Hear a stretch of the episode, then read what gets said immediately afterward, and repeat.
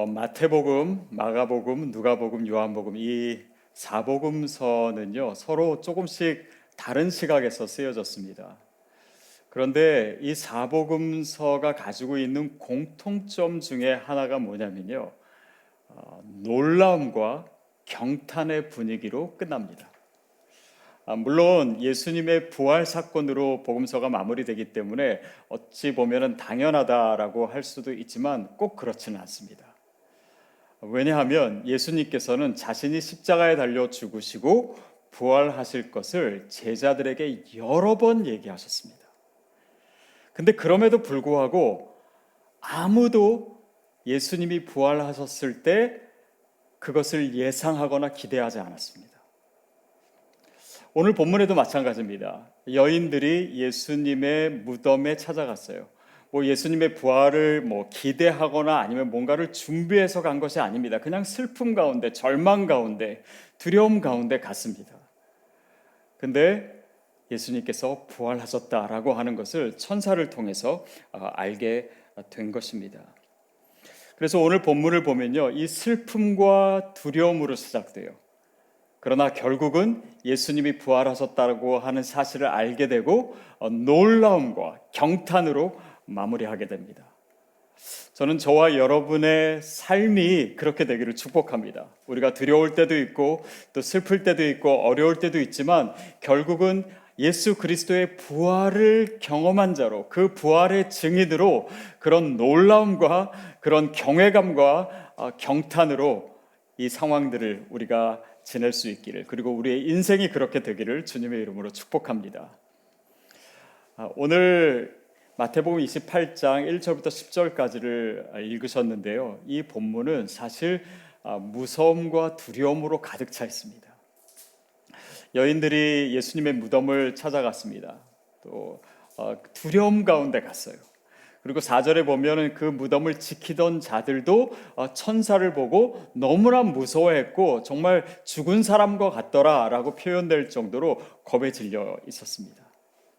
또 5절에 보면은 그 천사가 여인들에게 어, 무서워하지 말라라고 얘기합니다.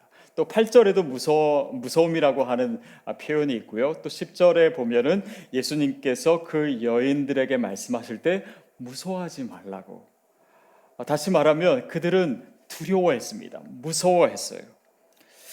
근데 이 두려움이라고 하는 것은요, 어, 어떤 때 일어나냐면 뭔가 방심하고 있, 다가 갑자기 큰 일이 닥쳤을 때 우리가 두려워합니다. 또 어찌 해야 할 바를 모를 때 어느 방향으로 가야 될지 어떻게 문제를 해결해야 될지 모를 때 우리가 두려워해요. 그리고 미래에 어떤 일이 일어날지를 우리가 모를 때 예상할 수 없을 때 두려워합니다. 이 두려움이라고 하는 것은 굉장히 강한 감정입니다. 그래서 우리의 생각이나 마음뿐만 아니라 우리의 몸을 상하게 할 수도 있습니다. 그리고 우리의 현실과 이 상황도 이 두려움이 지배할 수가 있어요. 더 나아가서는 우리의 인생도 파괴할 수 있는 것이 바로 그 두려움입니다. 그런데 그 두려움 중에서는요, 뭔가 좀 다른 차원의 두려움도 있습니다. 그것이 바로 오늘 본문 8절에서 얘기하는 두려움인데요. 아, 우리 같이 한번 읽도록 하겠습니다. 시작. 그 여자들이 두려움, 무서움과 큰 기쁨으로 빨리 무덤을 떠나 제자들에게 알리려고 다름질할세. 여기서 어, 무서움과 기쁨이라고 하는 단어가 같이 나옵니다. 어, 근데 이건 물론 다른 뭐 따로 떨어진 감정이라기보다도요. 어, 이두 가지가 합쳐졌을 때 그 두려움을 저는 경외감이라고 표현하고 싶습니다. 다시 말하면 이 경외감이라고 하는 것은 이 놀라움과 기쁨이 있는 이 거룩한 두려움을 어, 얘기하는 것입니다. 그래서 예수님의 부활의 소식을 어, 그 여인들이 들었을 때 바로 그런 경외감, 경탄의 감정을 어, 갖게 된 것입니다. 그 경외감의 근거가 뭐였죠? 그것이 바로 예수 그리스도의 부활이에요. 그 부활 사건이라고 하는 것은 우리의 모든 슬픔과 우리의 모든 두려움과 우리의 어둠과 우리의 모든 절망을 한순간에 뒤집는 사건입니다. 그 놀라운 능력이 바로 부활 가운데 있는 것입니다. 그 부활의 능력이 오늘 저와 여러분에게도 임한 줄로 믿습니다. 그렇다면 어떤 절망 가운데 있던지, 어떤 슬픔 가운데 있던지, 어떤 염려와 근심 가운데 있던지 그 상황을 역전시킬 수 있는 하나님의 능력, 그리스도의 능력이 이미 우리에게 선포된 것입니다. 바로 그런 이 경외감 속에 아, 여인들이 있었어요. 자, 그런데 이 본문 말씀을 우리가 조금 더 깊이 생각해 볼 필요가 있, 있습니다. 어떻게 그 여인들이 그 두려움과 무서움에서 그 상황에 대한 경외함을 가질 수 있게 되었습니까? 물론 아, 부활 때문입니다. 근데 어떻게 우리가 두려움에서 경외감으로 갈 수 있냐면 그것은 단지 그냥 시간이 지난다고 될 수 있는 것이 아닙니다. 그러나 그 의미는 내 인생에서 진짜 부활의 사건이 일어나야 된다라고 하는 것입니다. 그 부활의 영성을 가질 때 우리 삶에 있었던 두려움과 어둠이 이런 기쁨과 놀라움을 동반한 그런 진정한 두려움, 그러니까 경외감으로 바뀌게 되는 것이죠. 또 예수 그리스도의 부활을 그냥 역사적으로만 어, 우리가 인정하는 것, 그것이 바로 부활의 영성을 갖는 것은 아, 아닙니다. 그것은 뭐냐면 어, 부활의 영성이란 내 안에서 내가 예수 그리스도와 함께 죽고 그리스도와 함께 살아나는 것입니다. 아, 그것이 내 안에 부활의 사건이에요. 그것이 있을 때 우리가 두려워하고 우리가 염려하던 이 모든 상황에서 하나님을 진정으로 경외하는 그 경외감과 그 경탄함과 그 놀라움과 기쁨을 우리가 누릴 수 어, 있는 것입니다. 아, 몇주 전에 제가 아, 유발 하라리 그러니까 사피엔스라고 하는 책을 쓴그 아, 글을 인용해 드렸는데요. 어, 며칠 전에 이 유발 하라리가 아티클을 하나 썼습니다.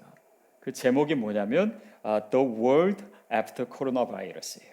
그러니까 코로나 바이러스 사태 이후에 어떤 상황이 될 것이며 우리가 그것을 어떻게 준비해야 되나 어, 그런 글이었습니다. 자, 근데 그 글에 보면은 어, 이제 앞으로도 이런 상황이 또 일어날 수 있는데 그것을 방지하기 위한 근본적인 방법은 단지 뭐 의료나 보건 시스템을 아, 개선하는 것뿐만 아니라 우리의 삶의 전반적인 부분에서 그러니까 뭐 사회, 경제, 정치, 뭐 문화 모든 부분에서 어, 완전히 새로운 변화가 일어나야 된다. 라고 하는 것을 어, 주장하더라고요. 어, 그러니까 이 그냥 그냥 뭐 점진적인 변화가 아니라 아주 혁신적인 변화가 필요하다라고 어, 주장을 했습니다. 특별히 이제 코로나 바이러스라고 하는 것은요, 특별히 이제 그 COVID 19은 뭐 다른 코로나 바이러스도 마찬가지지만은 이 인 그 인수 감염 바이러스입니다. 이게 그 무슨 의미냐면 이 동물에게 있는 바이러스가 인간에게 옮겨질 수 있는 그런 아, 종류의 바이러스다라고 하는 것이죠. 그런데 이것이 20세기 들어와서 더욱이 21세기 들어와서는 그 발생 빈도가 계속해서 높아지고 있다라고 하는 것이에요. 근데 그 원인이 무엇이냐면 바로 인간이 어, 너무 무분별하게 이 자원들을 개발하고 또 산업을 발전시켜서 자연을 훼손하는 것에 있다라는 것입니다. 그래서 그런 물, 어, 무절제한 어떤 그런 산림 훼손이나 자원 개발 또 그리고 인구가 증가하고 또 사람들이 많이 여행을 하고 돌아다니고 뭐 이런 상황들이 어, 다 이런 바이러스가 이제 확산되는 역할을 한 거예요. 근데 특별히 그렇게 어, 무절제한 개발로 인해서 어, 동물들의 서식지가 파괴된 것입니다. 그러니까 어, 이런 자연들이 이제 안전하고 또 그, 그 바운더리가 잘 정해져 있으면 이 동물의 서식지와 인간이 사는 주거지가 아, 그렇게 그 혼란되지 않고 경계가 분명한데 아, 그러지 않고 이제 동물의 서식지를 파괴하고 그러니까 뭐 박쥐 등 다른 동물들을 통해서 이런 바이러스가 인간에게 어, 들어오는 것입니다. 그러니까 이제 이 산업 혁명 이후에 그런 인간의 가치관 자체가 아, 뭔가 이렇게 이 그 생산력을 높이고 또 생산 가치를 중요시하고 돈의 가치를 중요시하고 그것에 모든 목적을 두고 그러기 위해서 자연을 훼손하고 이런 가치관들 때문에 전반적으로 자연이 훼손되고 결국은 코로나 바이러스라고 하는 이 혹독한 형벌을 인간이 받고 있다라고 하는 주장입니다. 그런데 문제는 지금도 물론 어렵지만 앞으로는 어떻게 할 거냐라고 하는 문제입니다. 이 동물의 몸에 있는 바이러스 종류가요, 170만 가지나 된다라고 합니다. 근데 이 바이러스들 중에요, 인간에게 감염될 수 있는 바이러스의 수가 약 70만 개에서 80만 개라는 거예요. 그러니까 앞으로 이 자연이 훼손될수록 그런 이 바이러스에 인간이 감염되고 지금과 같은 상황이 될 확률은 훨씬 더 높아진다라고 하는 것입니다. 결국 우리의 세계관이 바뀌어야 되고 우리의 가치관이 바뀌어야 되고 또 사회 전반에서 정말 혁신적인 변화가 일어나기 위해서는 이런 인간의 목표 자체가 인생 자체가 바뀌어야 된다라고 하는 것입니다. 여러분 이 기간은 그래서 하나님께서 이 코로나 바이러스를 통해서 우리에게 변화를 요구하시고 있는 시간이에요. 우리가 자녀 교육하는 목적도 그 의미가 바뀌어야 됩니다. 우리의 직업의 의미와 목적도 완전히 바뀌어야 됩니다. 우리가 돈을 사용하는 그 목적도 바뀌어야 됩니다. 우리 인생 자체의 목적이 바뀌어야 되는 그런 이 총체적인 또 전인적인 변화가 있어야 우리가 이 재앙으로부터 우리 스스로를 보호할 수 있다라고 하는 것입니다. 결국 총체적으로 변하는 것. 다시 말하면 리셋이 일어나야 된다라고 하는 것입니다. 여러분 저는 이 부활의 영성이 바로 이 리셋이라고 생각합니다. 완전히 변하는 거예요. 우리가 죽음 가운데 처해 있지만 완전히 새로워지는 것입니다. 새로운 생명을 어, 얻는 것이에요. 어, 저와 여러분에게 그 변화가 있게 되기를 바랍니다. 우리가 변화돼야 교회가 변화되고 교회가 변해야 사회가 변화되고 그 사회가 변화될 때 국가와 국제 관계와 이 시대가 변하는 것이 아니겠습니까? 하나님께서 그런 변화를 저와 여러분에게 요구하고 계세요. 자, 그런데 중요한 것은 어떻게 하면 그럼 이 부활, 리셋을 경험할 수 있을까요? 보통 이 전자제품들 대부분은요, 어, 뭔가 문제가 생겼을 때 껐다가 키면은 제대로 되는 경우가 많습니다. 근데 아마도 사람도 그렇지 않을까 싶어요. 이 리셋이라고 하는 것은 껐다 키는 것입니다. 다시 말하면 우리가 십자가 앞에서 십자가로 아, 예수 그리스도와 함께 십자가의 죽음을 겪고 다시 부활하는 것입니다. 새로운 인생을 살게 되는 것이에요. 바로 복음입니다. 그 복음만이 우리를 새롭게 할 수 있어요. 복음만이 우리를 리셋할 수 있습니다. 우리가 예수 그리스도와 함께 십자가에서 죽고 그와 함께 다시 살아나는 것입니다. 그것이 무슨 의미일까요? 여러분, 우리 삶에 힘들고 어려운 일이 있습니다. 그런데 많은 사람들이 그 어려움이 생길 때 어떻게 하면 이것을 피해갈까? 어떻게 하면 이 어려움을 면할 수 있을까? 아, 그것만 생각해요. 그러나 그것보다도 더 중요한 것은 우리가 그 어려움을 통해서 내가 나의 옛 자아가 예수 그리스도와 함께 죽는 경험을 하는 것입니다. 전적으로 하나님께 내 인생을 맡기고 주님을 전적으로 의지하고 신뢰하는 삶으로 변화되는 거예요. 하나님 앞에서 이전에 우리의 모든 자만함과 교만을 버리고 내 옛 생명은 죽고 주님 안에서 다시 태어나고 예수 그리스도가 내 삶이 되는 그 복음으로 인한 변화만이 우리 삶의 리셋을 일으킵니다. 이것이 바로 부활이에요. 오늘 우리에게 필요한 부활의 아, 영성입니다. 그러니까 우리는 어떻게 피할까가 아니라 어떻게 이 힘든 상황을 대면할 수 있을까? 어떻게 이것을 우리가 통과할 수 있을까? 왜냐하면 바로 그 고통의 자리에 예수님이 계시기 때문이에요. 우리의 외로움의 자리에 주님이 계시기 때문입니다. 우리가 힘들고 어렵고 그런 환란 가운데 있을 때 예수 그리스도가 바로 그 자리에 계시는 그분은 십자가에 달려 죽으시긴 죽으신 하나님의 아들이기 때문에 우리가 이 고통의 상황을 용기 있게 믿음으로 대면할 때 그 안에 계신 거기에 바로 서 계신 예수 그리스도를 만나게 되는 것입니다. 그와 함께 죽고 그와 함께 살아나는 것이에요. 저는 그런 부활이 그 부활의 영성이 저와 여러분에게 임하게 되기를 축복합니다. 이 코로나 바이러스 사태 이 시간을 통해서 하나님께서 우리에게 주시고자 하시는 영성이 바로 그런 것입니다. 그럴 때 여러분 우리가 죽고 태어날 때 그 부활하신 예수 그리스도를 만날 때 우리가 진정으로 새로워질 때요 우리 삶에 새로운 세계가 놀라운 세계가 열리기 시작합니다. 그리고 그 하나님의 임재 가운데 살아가고 그 하나님이 내 삶에 어떻게 개입하고 계신지, 어떻게 역사하고 계신지, 어떻게 내 삶을 통해서 일하고 계신지를 우리가 날마다 깨닫게 될 때 우리가 놀라게 되는 것입니다. 우리가 경탄하게 되는 것이에요. 그 하나님에 대해서 진정한 경외함을 갖게 되는 것입니다. 그것이 하나님께서 우리 삶에 허락하시고자 하시는 그런 패턴이에요. 부활의 영성입니다. 여러분 혹시 그 허블 망원경이라고 들어보셨을 것입니다. 아, 영화 그래비티에도 나오고요. 이 망원경은 말하자면 세상에서 제일 큰 망원경인데요. 길이만 13.3m이고요. 1990년도에 만들어졌습니다. 아, 그래서 아, 이제 우주의 이제 별과 행성을 관찰하기 위해서 그것을 띄웠어요. 1993년도에요. 이 로버트 아, 윌리엄이라고 하는 이 천문학자가 이 그 허블 만원경 팀의 어, 말하자면 책임자가 됐습니다.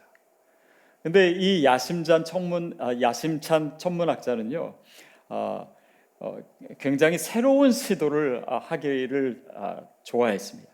근데 그가 정말 하고 싶었던 건 뭐냐면 별을 관찰하는 것도 아니고 뭐 행성을 관찰하는 것도 아니고 뭐 은하를 관찰하는 것도 아니고 그냥 까만 하늘, 그냥 아무것도 없는 것 같은 그 까만 우주에 더 관심이 있었어요. 그리고 어, 그것을 찍고 싶어 했습니다. 근데 어, 그런 의도를 사람들이 알고요. 그 사람을 굉장히 많이 비난했습니다. 왜냐하면 이 허블 망원경을 만드는 데만 해도요, 이 수조 원의 돈이 어, 들었고 또 전 세계에 있는 천문학자들이 그거 한번 사용해 보려고 이렇게 애쓰고 있었는데 별 의미도 없이 보이지도 아무것도 없는 것 같은 그런 공간을 찍으려고 하는 그 사람에 대해서 별로 이해하지 못했습니다. 그러다가 1995년에 아, 이 윌리엄이 굳은 신념을 가지고 아, 마침내 이 결정을 했어요. 그래서 그 까만 우주의 한 부분을 찍기로 했습니다. 그래서 어, 최대한 멀리 있는 것을 찍기 위해서요. 그 초점을 가장 작게 하고 그래서 이 바늘 구멍만한 그러니까 뭐 실제로 크기는 물론 훨씬 크겠지만 이 바늘 구멍만하게 이제 그 카메라를 이제 축소해 가지고 초점을 줄여 가지고 그 부분만 아주 작은 부분입니다. 우주에 그것을 찍었어요. 그리고 그렇게 해서 나온 결과가 온 세상을 충격 속에 빠뜨렸습니다. 자, 여러분 사진 보고 계시죠? 이 사진에 수많은 어, 뭐 빛들이 이렇게 점들이 있습니다. 근데 그 앞에 있는 몇 개는 별이고요. 나머지는 별이 아니라요. 은하입니다. 갤럭시예요. 그 갤럭시가 그 사진 안에만 그 바늘 구멍 같은 그 공간 안에 몇 개가 발견됐냐면요. 3천 개가 발견됐습니다.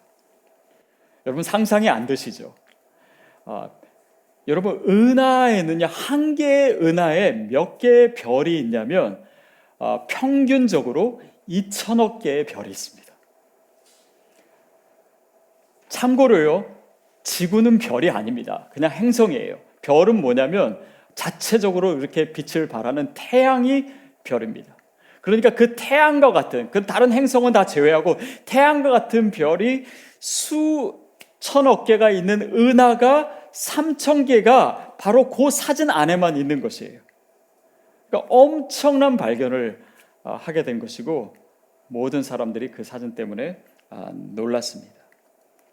아무것도 없다라고 생각했는데 거기에는 엄청난 하나님의 창조의 세계가 아, 있었던 어, 것이에요.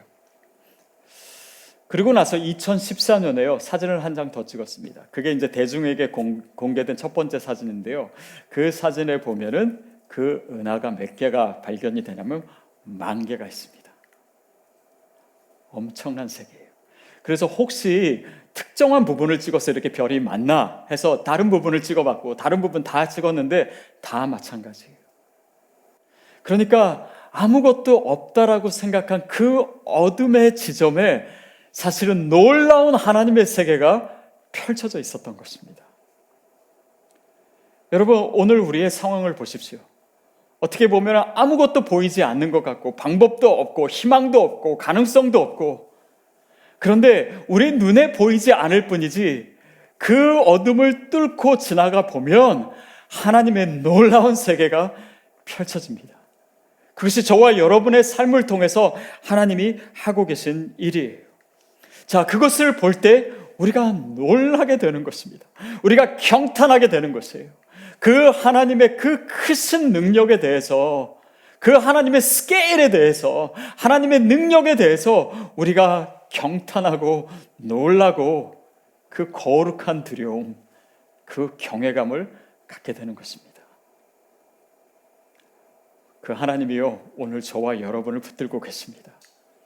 그리고 부활의 영성이란 바로 이 아무것도 보이지 않는 절망적인 상황. 그러나 거기서 우리가 예수 그리스도를 만나고 내 옛자가 아닌 주님과 함께 다시 새롭게 사는 그 인생을 통해서 하나님 그런 놀라운 세계를 우리 가운데 보여주기를 원하세요. 어쩌면 우리가 지금 걱정하고 있고 염려하고 있는 절망, 우리를 절망하게 하는 이 모든 상황도 그 하나님의 놀라운 그 세계와 사건들을 보여주기 위한 재료들일 뿐입니다. 여러분, 여전히 우리의 현실은 어두운 것 같습니다. 그러나 그 어두움을 계속해서, 계속해서 하나님의 시각으로 우리가 바라볼 때 거기에 놀라운 하나님의 역사가 있다는 것을 부활의 증인된 저와 여러분이 믿음으로 고백하고 선포할 수 있게 되기를 바랍니다. 그러면 그 믿음의 선포를 통해서 하나님 더 놀랍게 일하실 줄 믿습니다. 그런 놀라운 세계가 우리 삶에 펼쳐질 뿐 아니라 우리가 날마다 놀라는 삶. 마치 어린아이가 태어날 때 그 엄마는 죽음과 같은 이 고통을 경험하지만 결국은 정말 그 생명의 신비감에 압도되듯이 또 우리의 삶의 이 고난 가운데 있, 을 때 또 그런 이 아주 지독한 그런 어려움이나 위기 상황 가운데 있을 때 그때 경험한 하나님, 그 하나님을 내 구주로 영접한 그 사람들을 통해서 하나님께서 행하실 일들은 바로 이렇게 우리가 상상할 수도 없는 우리가 헤아릴 수도 없는 하나님의 놀라운 역사인 줄 믿습니다. 그래서 결국 우리의 고백은 놀라움입니다. 거룩한 두려움이에요. 하나님에 대한 진정한 경외감입니다. 저는 오늘 이 부활주일에 그 경외감이 우리 가운데 살아 숨쉬기를 축복합니다. 그 경외감과 그 놀라움과 그 기쁨으로 우리가 예수 그리스도와 함께 그 하나님의 능력 가운데서 날마다 승리하는 삶을 살기를 그렇게 경탄하는 삶을 살기를 주님의 이름으로 축복합니다. 아멘. 우리 시간에 우리 같이 기도하기를 원합니다. 아, 또 정말 주님 앞에 더 가까이 나아가기를 원해요. 여러분 삶에 지금 어, 각자 다르지만은 많은 어려움들이 분명히 있을 줄 믿습니다. 근데 그 어려움의 의미가 과연 무엇일까요? 그 시간을 통해서 하나님께서 우리를요 리셋하기를 원하십니다. 하나님께서 나를 바꾸기를 원하세요. 내 자신뿐만 아니라 이 땅의 교회를 바꾸기를 원하시고 또 이 사회를 바꾸기를 원하시고 또 이 시대를 바꾸기를 원하십니다. 하나님께서 우리의 고백과 선포와 기도를 통해서 일하실 거예요. 그래서 이 시간 우리가 기도합시다. 하나님 내가 그렇게 변화되기를 원합니다. 내 삶에 새로운 역사가 쓰여지기를 원합니다. 그리고 이 땅의 교회들에게 또 이 시대, 이 시대의 정치와 경제와 또 이 시대 정신과 사람들의 가치관에 혁신적인 변화가 일어나게 해 주시옵소서. 하나님이 그것을 원하시지 않습니까? 우리가 그것을 위해서 기도하시고 또 주님을 진정으로 찬양하십시오. 여러분 자유롭게 우리가 주님을 예배할 것입니다. 그러나 이 시간을 통해서 정말 그 부활의 영성이 우리 가운데 임하게 해 주시옵소서. 간구하며 찬송하며 나아갈 때 하나님의 놀라운 세계가 우리 가운데 펼쳐질 줄 믿습니다. 우리 더 가까이 주님 앞으로 나아가도록 하겠습니다.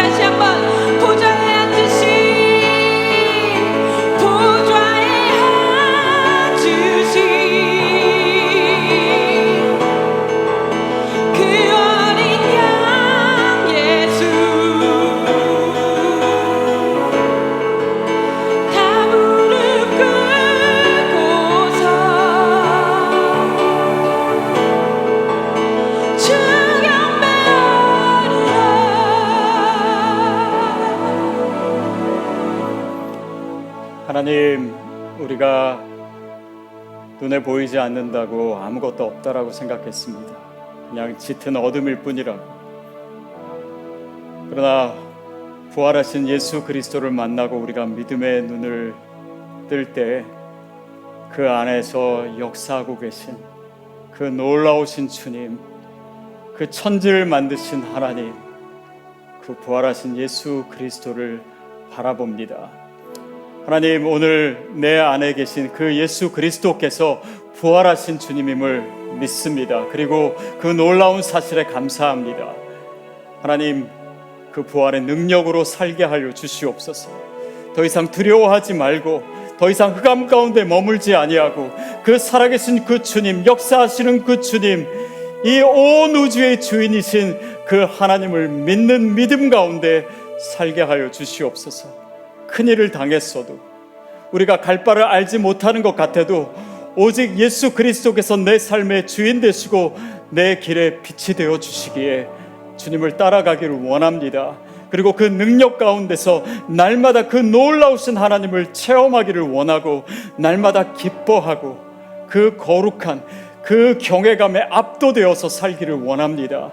우리 고개 숙인 우리 모든 주님의 자녀들을 그렇게 축복하여 주시옵시고 그 하나님의 놀라운 그 계획하신 그 예비된 삶에 초대된 자로서 그 기쁨을 오늘 누리며 살게 하여 주시옵소서. 우리의 일상에서도 그 부활의 주님을 날마다 체험하는 그런 믿음의 사람들, 그런 부활의 증인들 우리 모두가 되게 하여 주시옵소서. 오늘도 그 부활하신 그 예수 그리스도의 능력과 은혜에 감사해서 우리가 예물을 드리고 마음을 드리고 삶을 드립니다. 주께서 받으시고 하나님의 놀라운 역사에 우리로 하여금 거룩한 경외감을 갖게 하는 그 하나님의 역사에 사용하여 주시옵소서. 특별히 고통 가운데 있는 우리 성도님들 주께서 기억하여 주시옵시고 하나님께서 이 상황을 통해서 하나님의 그 전능하심과 하나님의 그 아름다우심과 그 헤아릴 수 없는 그 놀라운 하나님의 역사를 보여주시옵소서. 그래서 우리 삶에 그런 기쁨과 경탄이 끊이지 않도록 그 놀라운 증인으로 부활의 증인으로 살게 하여 주시옵소서. 지금은 부활하신 우리 주 예수 그리스도의 은혜와 하나님 아버지의 그 헤아릴 수 없는 사랑하심과 성령님의 역사하시며 그 우리를 도우시는 그 강하신 교통하심과 능력이 오늘 주님의 능력을 믿고 그 부활하신 예수 그리스도를 내 삶의 주인으로 모신 주님의 자녀들 머리 머리 위에 또 우리의 이 어려운 상황 위에 그러나 하나님께서 펼쳐주신 그 놀라운 미래 위에 그리고 변화될 우리 개인과 교회와 이 사회와 이 시대 위에 지금부터 영원까지 함께 하시기를 간절히 축원하옵나이다. 아멘.